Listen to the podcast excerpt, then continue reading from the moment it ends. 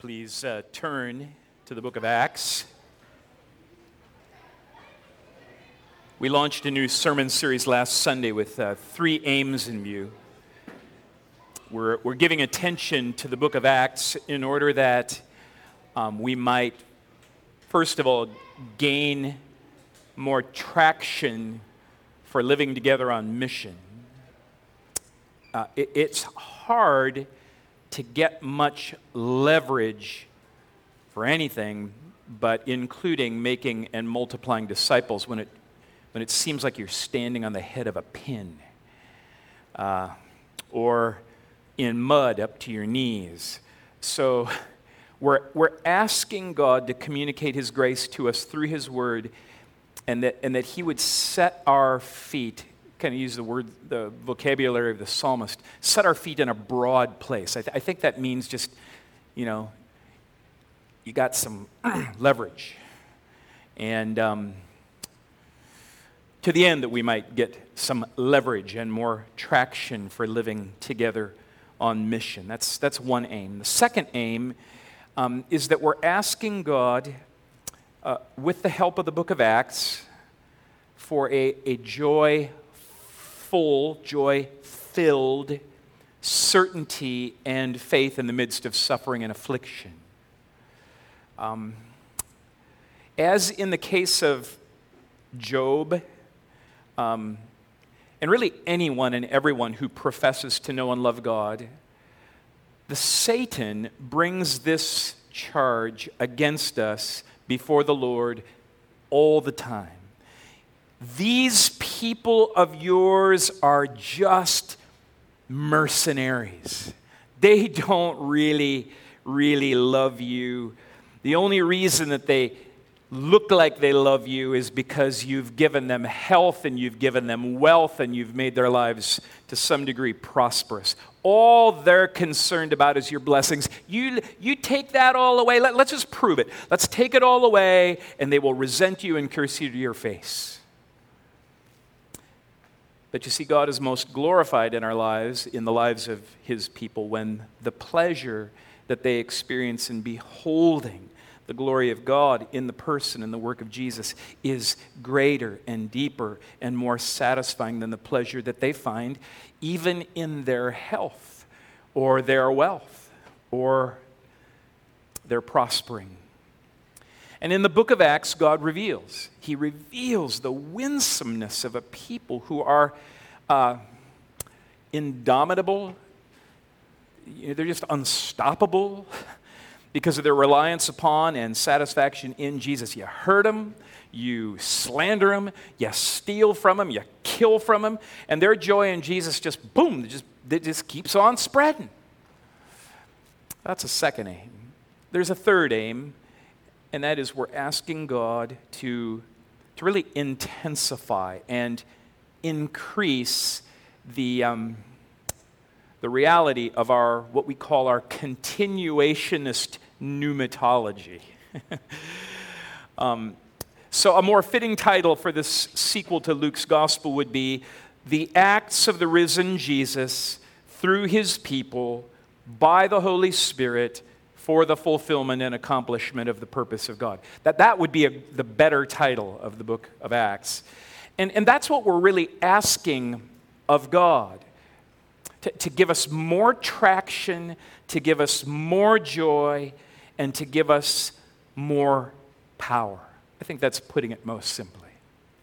So please join us in praying for these three things. And please join me now as we turn our hearts and minds to God's word in and from Acts chapter 1, verses 6 through 11. Follow along.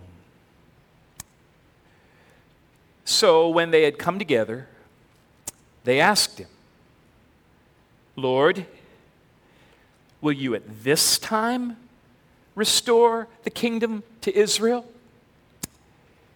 He said to them, It's not for you to know times or seasons the Father has fixed by his own authority, but you will receive power when the Holy Spirit has come upon you.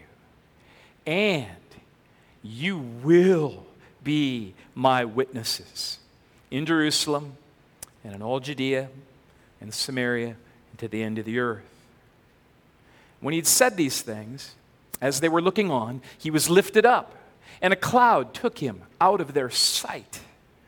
And while they were gazing into heaven as he went, behold, two men stood by them in white robes and said, Men of Galilee, why do you stand looking into heaven? This Jesus, who was taken up from you into heaven, will come in the same way as you saw him go into heaven. This is the word of the Lord. Let's pray.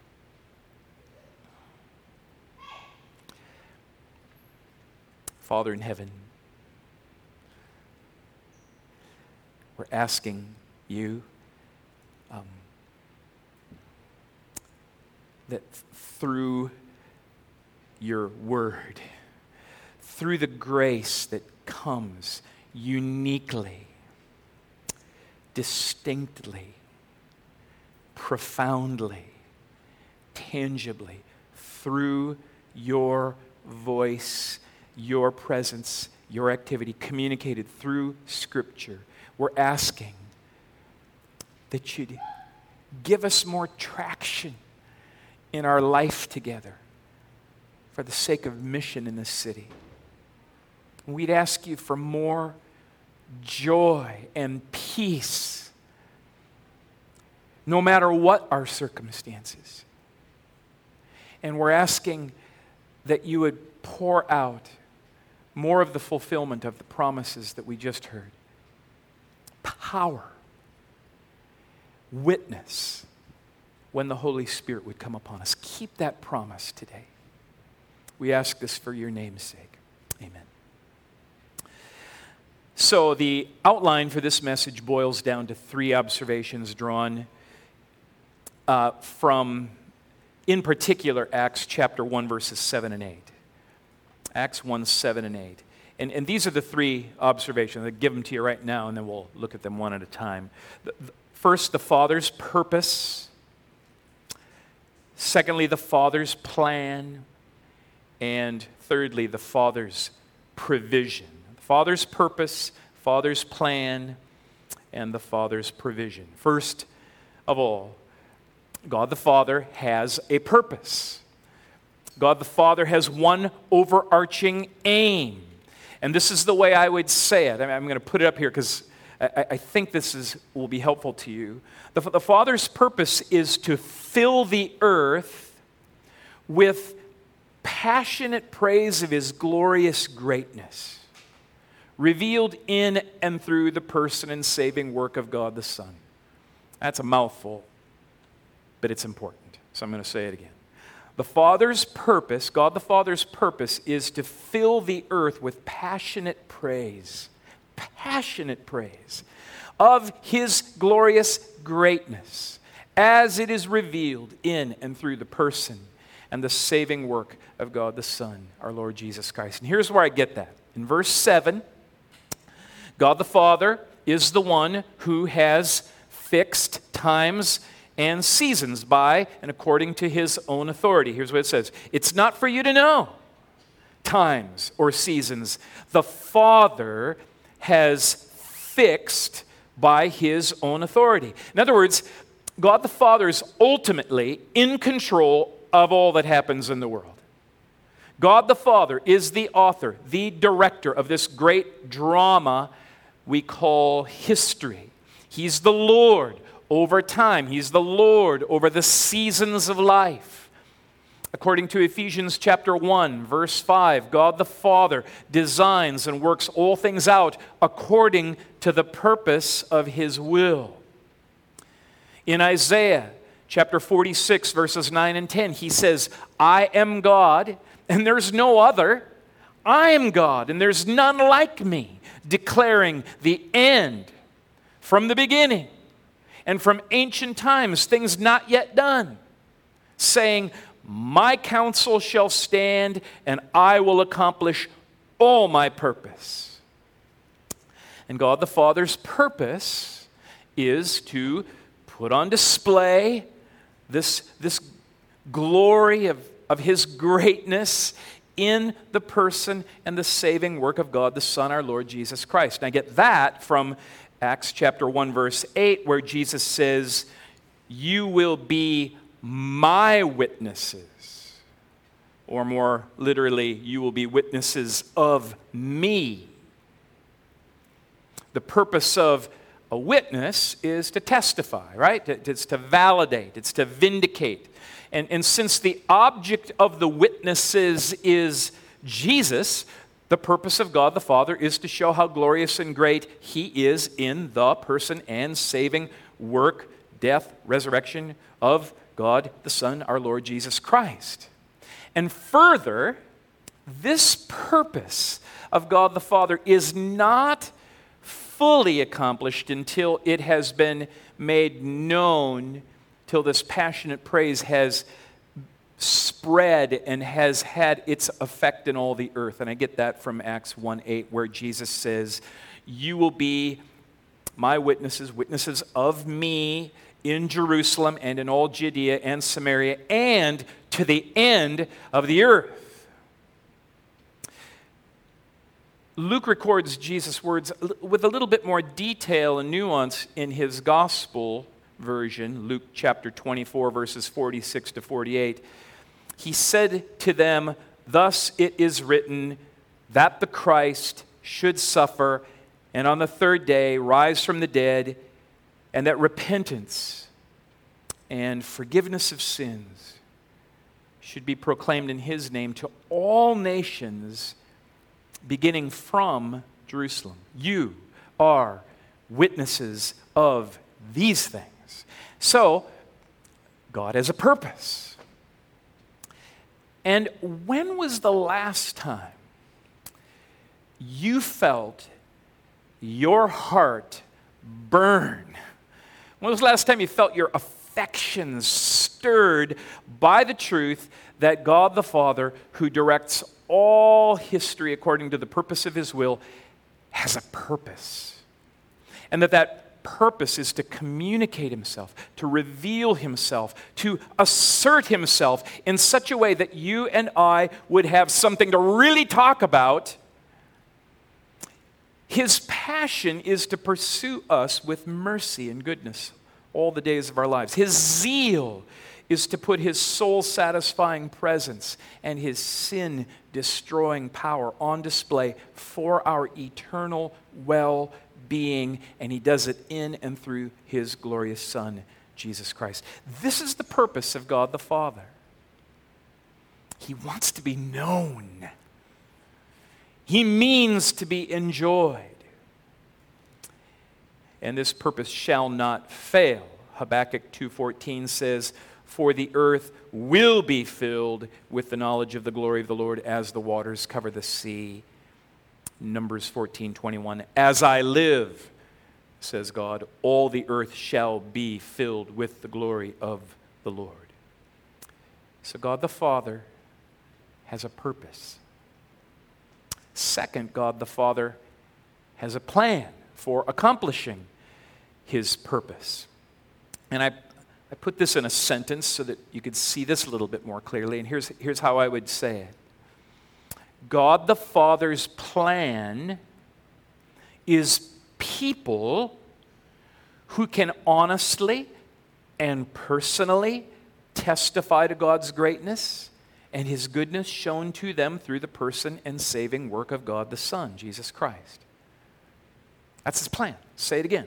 God the Father's plan is people People who can honestly, can personally testify to God's greatness and goodness shown to them through the person and saving work of God the Son, our Lord Jesus Christ. Now, I get that again from Acts chapter 1, verse 8, when Jesus says, But you will receive power when the Holy Spirit comes upon you, and you will be my witnesses. So, in, in most cases, you know, witnesses, that is, people who can provide some credible, personal, experiential testimony, are, are, they're, pretty, they're profoundly effective in communicating the reality of, of another individual. So here's this last week, I was having a conversation with somebody uh, who shared with me this bemoaning uh, sorrow about the Minnesota Twins' horrendous start to the new baseball season. And, um, and as we were talking, we were talking, you know, we were swapping stories about our favorite Minnesota Twins. And um, we were talking about this former twin slugger Harmon Killebrew. We both remembered how, how, how we felt, how we felt actually back in the day listening to Twins games on 830 WCCO and, and when the killer came to bat and there was all this anticipation, you just feel this expectation and hope. And, and we'd both experienced being at the old original Metropolitan Stadium, which is where the Mall of America is now, and we had witnessed firsthand Harmon's classic home run swing. But see, my most personal experience was a chance, I mean, totally out of the blue, chance encounter at the Target store in Apple Valley, Minnesota, about 15 years ago. I had gone in one day on a mission. I don't remember what the mission was, and I was shocked and surprised to discover that Harmon Killebrew was, in fact, in the flesh, going to be there in 20 minutes to sign autographs for free. And I sprinted to the sporting goods section and I bought a baseball. Actually, I bought three baseballs. And, um, and I was first in line to get a free Harmon Killebrew autograph on each of those balls. And I remember, I remember him asking my name. And I remember a couple of brief personal questions about my family and my background. And he signs my baseball, which I have on my bookshelf in my office. And I thanked him. Thank you for the memories. And, and he shook my hand and he said, Well, Greg, Harmon Killebrew said, My name. Well, Greg, Greg, that's kind of you. Take good care of your family. I remember that. Harmon Killebrew. He died five years ago. But I am still a witness to the reality of a gracious and dynamic and respected professional athlete who made he made a difference. So you see, being a witness to that just now, totally painless. Totally painless. There, there was nothing hard about that. It was completely natural. We do this all the time. And I believe that is, at least in part, why God chose to use witnesses as his plan for accomplishing his purpose. Now, it's important to remember that God the Father is Lord over time and seasons, and therefore, he, you know, he doesn't fly by the seat of his pants. He's not making things up as he's going along. He never wings it further on account of his sovereign authority. He has no, he has no need for contingencies, you know. It's not like, well, rats, that didn't work out so good. Didn't see that coming. We'll just, now we got to go with this new plan. No, no, that's, that is not the way it works. And he could have said, earth be filled with the knowledge of my glory and greatness and my holiness and my power. Be filled, be filled as high def display of my beauty. He could have said that. He could have done that. But he didn't do that because the greatest of God's greatnesses, the pinnacle of his perfections is his mercy. And so, so God the Father planned before the foundation of the world a saving strategy that would, in the greatest possible way, amplify the riches of his grace and his, the kindness of his mercy displayed toward us in the person, the person and the saving life and death of Jesus Christ. And so God's people God's people redeemed by God's grace. The grace of God's Son, filled with God's Spirit. God's people are God's plan for filling the earth with the knowledge of the greatness of his grace. Can, can, can you conceive of this?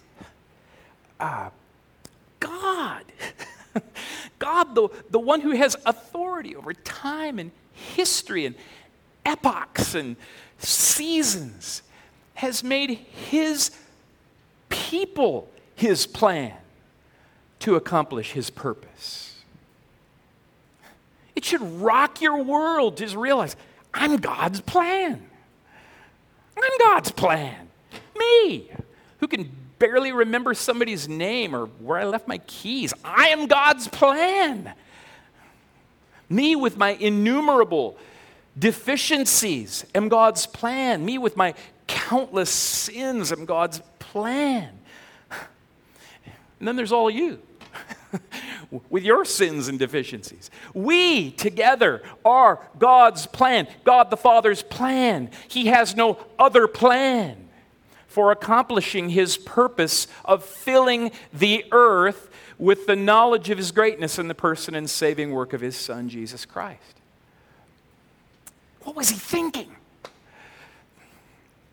mean, certainly between the, the, you know, the depravity of our souls and our utter impotence and inability to do anything about our depravity, much less even care about our depravity, as well as all of our odd idiosyncrasies and personality flaws and past hurts, and not to mention the most fundamental external obstacles like, like uh, social, cultural, generational, ethnic, uh, language, political, geographical. Just, that's just a few, right?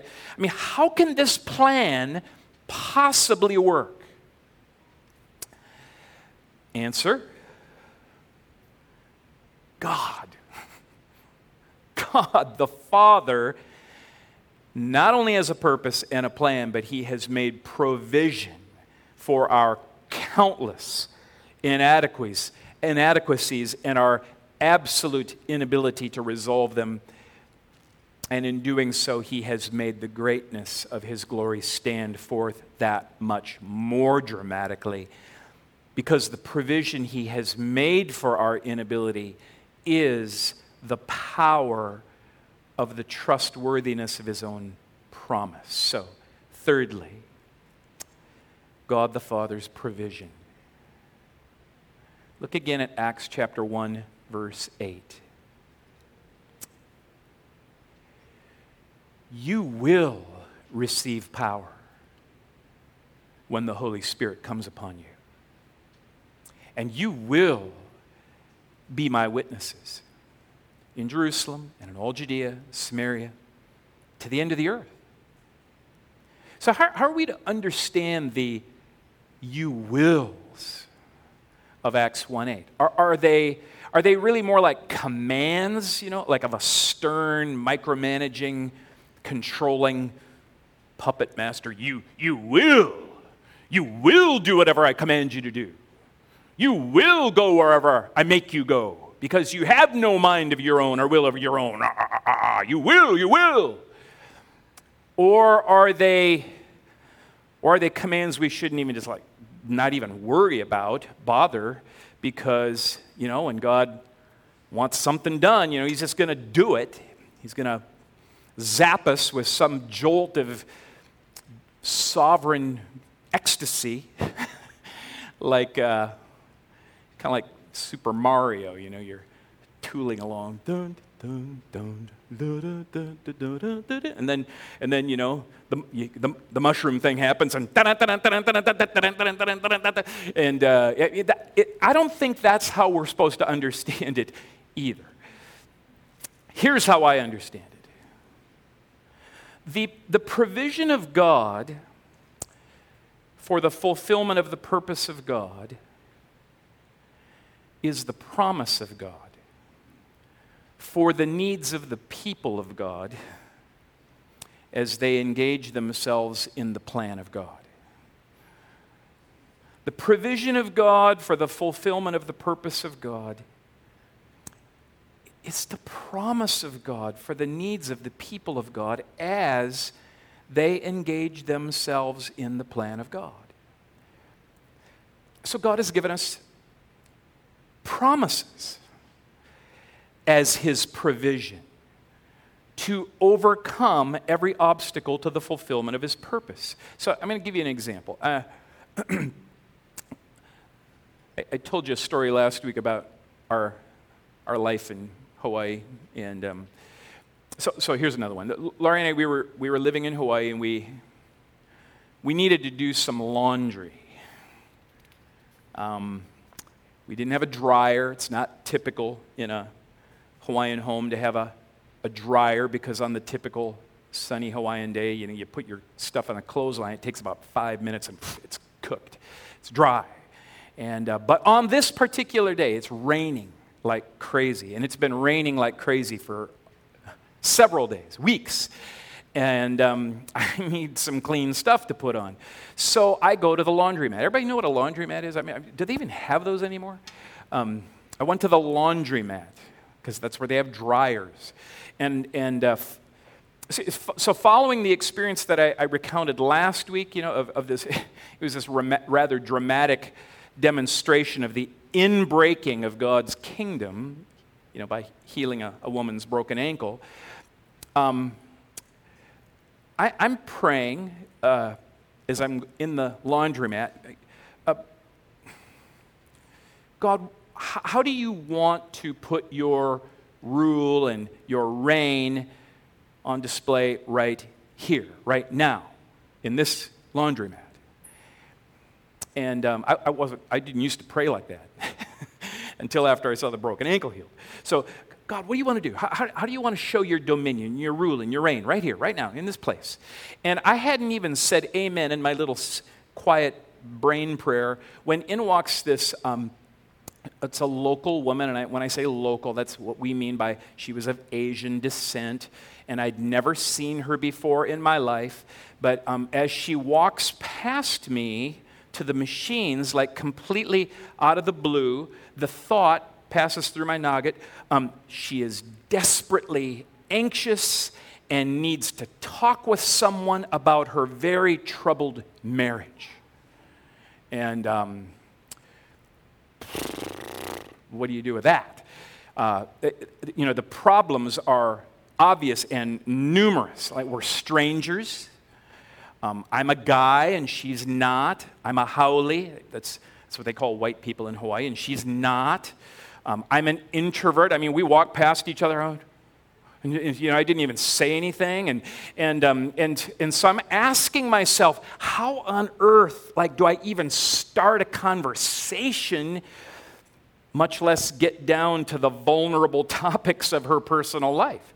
And so I'm praying, God, you know, if, if this, if this like thought is somehow from you, um, this thought about her marriage is something about that you put in my head, then, then you're going to have to do something about that. And, and again, I had not even said amen in my little brain prayer before the door of the laundromat opens and in walks one of our female, non haole church members and, and she barely said hi to me. And when she looks past me and sees this woman, and they both say one another's names simultaneously, and they start squealing, you know, delight at, at their encountering each other. I'm Like, ah, I haven't seen you since high school. And, and, and so while they're having this little happy reunion, m- my dryer is now done already, and, and uh, I'm loading up my basket to go home.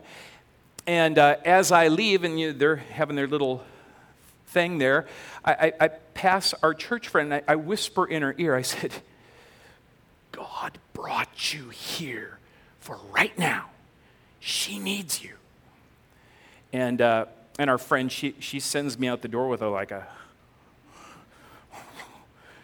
look on her face. And uh, about an hour later, um, our friend, Susan is her name, Susan comes knocking on our door to tell us how she just spent the last hour listening and crying with an old high school friend about her deeply troubled marriage and how desperate she was and how she had just been she just, she just needed to talk to somebody find somebody with whom she could confide And the Holy Spirit had opened a door for Susan to care and invite her friend into the kingdom of God through the person and work of Jesus Christ.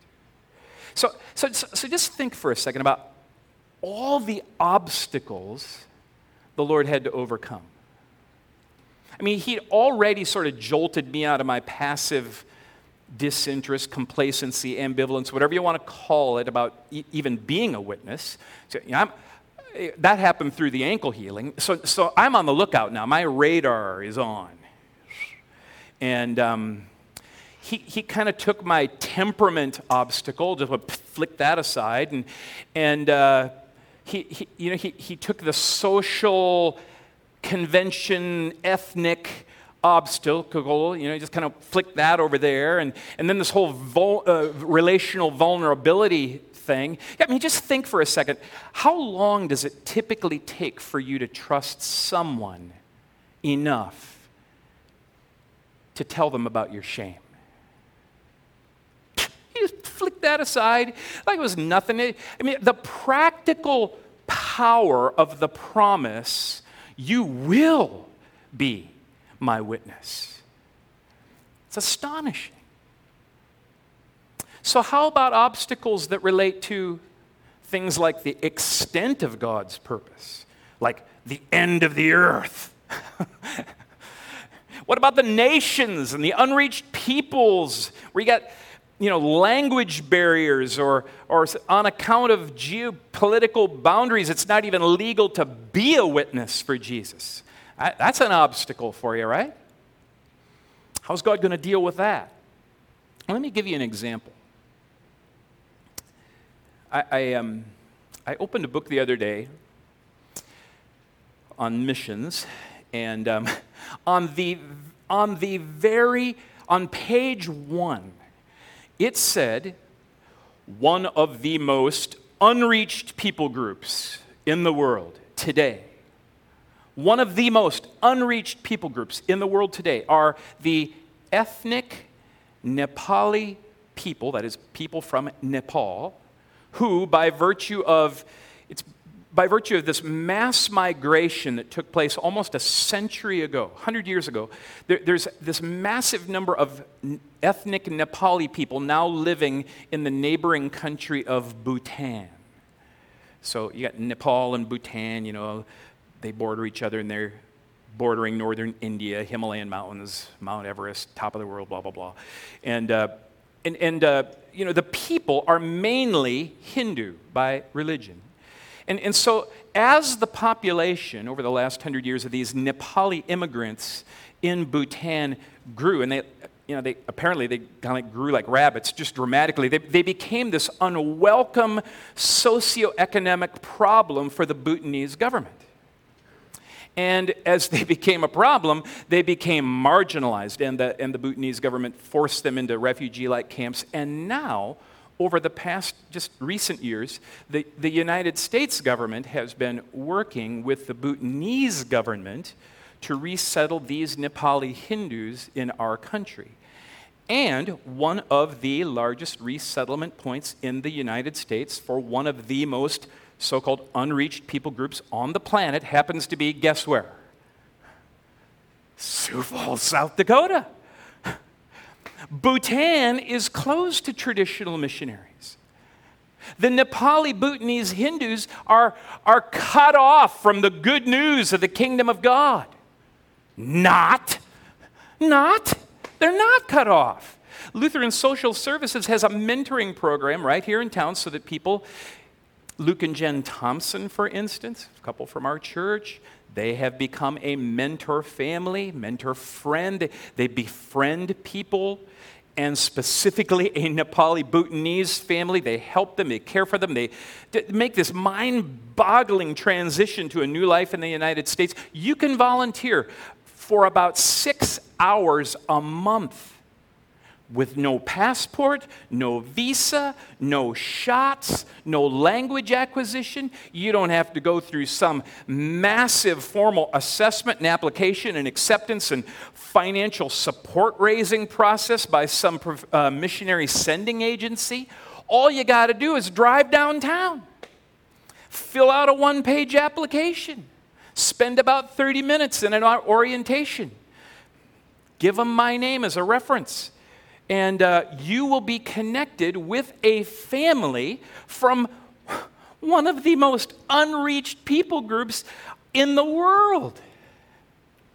The nations are like dust in the palm of God's hand. King Jesus says, You will be my witnesses to the end of the earth.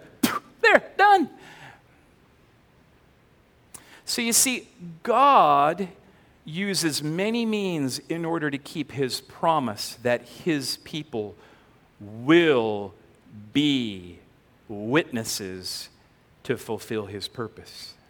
I mean, he stirs up some people to go, and he stirs up other people to come. And then he stirs up circumstances so that some are sent. And then he stirs up other circumstances so some people are brought. We see it happen every day. But I believe the main way,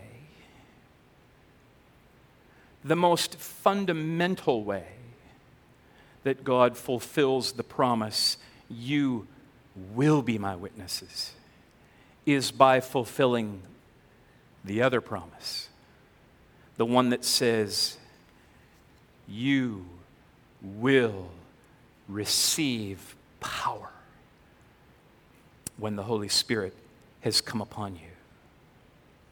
What is that? What is the substance of this power? What actually happens when the Holy Spirit comes upon you?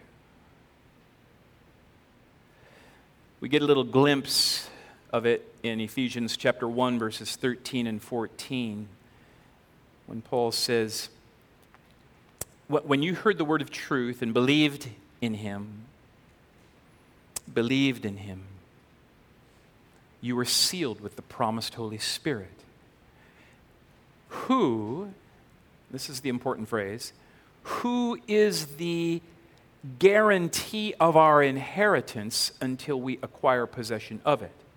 The Holy Spirit, the experience of the Holy Spirit, is, is the experience of, of having a guarantee of our inheritance guarantee that we're going to actually have it until we actually have it, acquire possession of it. In other words, the Holy Spirit gives us a foretaste of our inheritance, and our inheritance is heaven. So the Holy Spirit gives us foretaste of heaven before we get to heaven. And that foretaste is sweet. It's sweet because heaven is sweet. The Holy Spirit gives us, provides us with a taste, a little appetizer, tapa, poo poo, small plate, whatever you want to call it, of the infinite and eternal sweetness of the pleasure that we feel, we will feel in God Himself for all eternity. It's pleasure. Romans 5 6. Paul says, God's love God's love has been poured into our hearts through the Holy Spirit who has been given to us. Some, some people conclude that the, the, the love that God pours into our hearts is, is uh, love for us. I'm, i do not believe that's so it, in light of its context. The love that is being poured into our hearts is God's love for God when the Holy Spirit comes upon us, we then feel, we then experience the affection, the, the kind of pleasure that God feels in that which he loves. And what is the object of God's pleasure? The supreme focal point of God's love? God is. What makes God feel the most pleasure in his heart is his own beauty, his own infinite beauty. God's own infinite beauty is the supreme object of God's supreme pleasure, and he feels infinite pleasure when he looks upon it. From eternity past to eternity future, God the Father looks upon the beauty of God the Son, and what does he see? He sees the infinite wisdom and the infinite mercy and the infinite power and the infinite coming together of justice and mercy. He sees it all. He sees it all the, the glory and the infinite beauty and mercy and power of his own saving plan and purpose fulfilled in the life and the death and the resurrection of God the Son and the glory of it, the wisdom of it, the justice of it, the mercy displayed in it just stirs God and fills his heart, fills the heart of the Godhead, God, Father, Son, God, the Holy Spirit, with infinite and eternal pleasure. That's what God feels. That's what the Holy Spirit pours into our hearts. In Isaiah 42, verse 1, God says, Behold, look at my servant, whom I uphold, my chosen, in whom my soul the soul of God delights and feels pleasure. I've put my spirit upon him, and he will bring forth justice to the nations. Loved ones, that is the power that God promises. When the Holy Spirit comes upon us, it is the power of pleasure. There is no power like pleasure. It is the power of the pleasure of God that we experience when we experience the very pleasure God feels when God the Father looks upon God the Son. Jesus prayed it like this in John 17 26. He asked God to make this so for us. He said, I made known to them your name, and I will continue to make it known. Why? To what end? So that the love with which you have loved me may be in them and I in them. Jesus is praying, he's asking God the Father that the love with which God the Father, Father loves Jesus will be in us. He's asking that the pleasure that God feels in Jesus will be in us. And that love, that pleasure is the power that makes us witnesses. Pleasure always makes us a witness. Pleasure, pleasure is more powerful than your temperament. Pleasure is more powerful than your your, uh, it moves us to do hard things. It's more powerful than your personality. Pleasure is what moves you to do things even when you're tired. Pleasure is what moves you to drive, you know, 250 miles in the middle of the night because you had to, you had to hear that band. And you don't care if you got to go to work at 5 the next morning, you're still going to do it because of pleasure. Pleasure gives shy and introverted people words because somehow you always find a way to express what gives you pleasure. No matter if it's some killer bargain or some awesome restaurant or some phenomenal movie. How many, how many of you have ever been to a 12 a.m. opening for the, the new movie that came out? It's pleasure that left put you there and kept you in that chair awake until 2 or 3 in the morning if it's an amazing song or some sick new band or some jaw dropping performance or some drop dead gorgeous human being, if it tasted great, sounded great, smelled great, looked great, was wonderful, and made you feel great, and you experienced the power of pleasure in it, then whatever it was that generated that pleasure, it's what you're going to talk about. So now, imagine the power of feeling infinite pleasure, divine pleasure, the pleasure that God feels. The very pleasure that God the Father feels when he gazes upon the infinite perfections of God the Son. This is my dearly loved Son, in whom I am well and fully and eternally and infinitely pleased. Imagine feeling infinite and eternal pleasure. It, I, you know, we can't, but, but that's what it is. It's that pleasure. It's that pleasure that transforms our witness. It's that pleasure that transforms our worship and our expression of it. It's that pleasure that changes your devotions, gets you up real early. It's that pleasure that changes conversations and our experience of spiritual community. It's that pleasure that is the power that God promises to give us when the Holy Spirit comes upon us.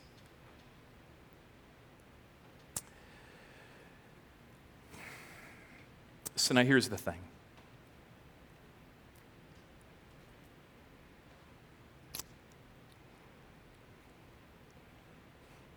There's not a person here living in that. There's not one of us who lives anywhere near the fullness of that. In fact, mainly, we, we, we live as though what happened at Pentecost is still like hasn't happened yet. Wait for that day because when it comes, you will be baptized with the Holy Spirit. That, that, that's, not, that's not dripping, it's not trickling, it's, it's it's being drenched. It's being drenched. It's being drenched with an outpouring of the experience of pleasure in the glory of God. Who's ever known anything more than just a, a drip or drop or trickle or two of that? But you see, loved ones, the fulfillment of this promise is what God is, it's what God has promised. The fulfillment of this promise, that is the traction we need for living together on mission. The fulfillment of that promise is the, the joy filled fullness of faith in the midst of affliction that we need. That promise, the fulfillment of that promise, is the power for witness that we seek. And I believe that God would have us to seek Him for it now, together. And what better way to seek it than to do what God does? what God the Father does to fix our mind's attention and our heart's affection on that which gives God the Father fullness of joy, namely the beautiful gospel life and work of our Lord Jesus Christ. And what better way to fix our mind's attention and our heart's affection on what fills God the Father with pleasure than to sing it? Yep. Music helps us. And as we sing it, I want to encourage you to be seeking unashamedly, unreservedly pleasure in the glory of God, in the face of Jesus and what he has done in the gospel. And ask God to, to keep his word God, would you be faithful to keep your word, what you have promised? It's a promise, it's your promise. You said you would fill us with power when the Holy Spirit comes upon us, and you'd make us witnesses. Fill us with the same pleasure that fills you with pleasure. Keep that promise. And may the Holy Spirit come upon us with fresh pleasure and power so that we might be Jesus' witnesses here, right here in this room. And as we scatter from this room into the nooks and crannies of this city and wherever else the Lord might lead. Let's pray.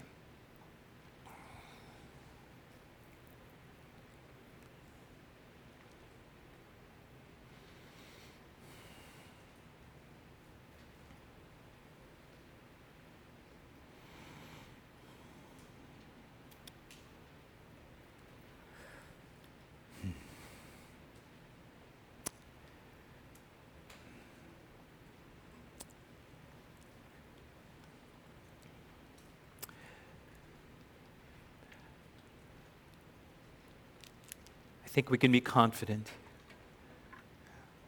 Heavenly Father, that, that the, the traction, the leverage we seek to live together,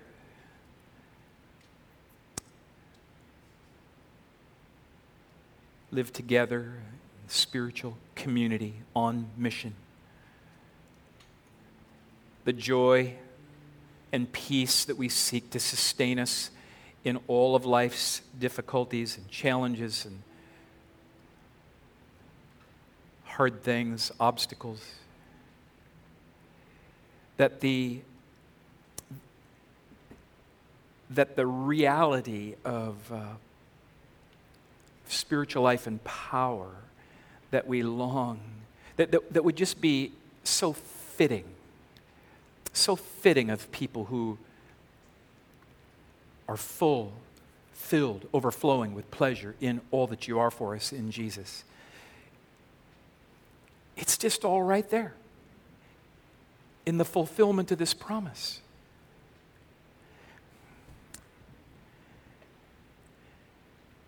And so, my prayer is what one has so famously prayed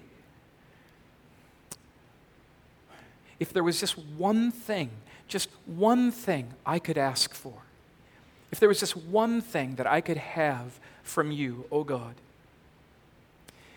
then this is what I would seek after. That I could dwell in the house of the Lord all the days of my life. To be in your presence, gazing upon the infinite beauties of the Lord.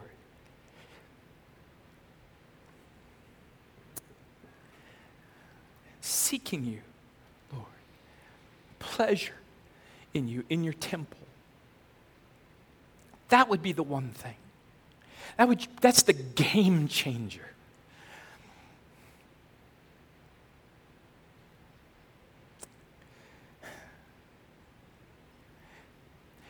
And so, part of what we ask for today, Lord, is um,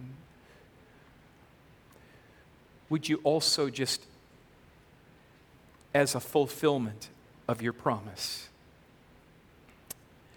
would you just eliminate, would you, would you get out of the way anything and everything inside of us, outside of us, that would, would be an obstacle or a hindrance to us wanting that, seeking that, and having that?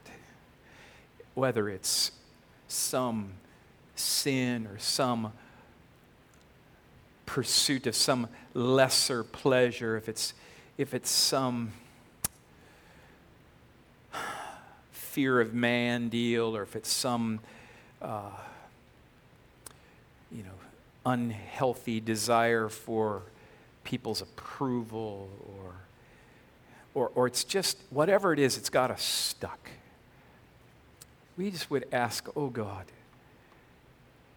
that you'd give us the game changer, the breakthrough. Everywhere we see in your word, when the Spirit comes, when the Spirit comes upon your people, things happen. There's breakthroughs, there's progress, there's there's a demonstration that you rule and you reign. You are who you say you are. And Lord, we trust that right now that, that asking for you to fill us and drench us with the Holy Spirit, we're not just asking for a feeling, we're asking for you. We're asking for you, more of you. And so, Lord, um, we trust that by fixing the gaze of our minds, the thing that we're thinking about, and kind of herding all of our thoughts into one spot and fixing them on the glory of the gospel of Jesus Christ, and all of our emotions, feelings, all conflicted, mixed up every which direction, and just bringing that to bear upon you, Lord Jesus. Um, that perhaps you would see fit to bless us with the great gift. We know that Pentecost was a once in redemptive history moment. But, um, but there are people all over this world who, where there is no church, where there is no witness, and for all intents and purposes live in a pre Pentecost existence.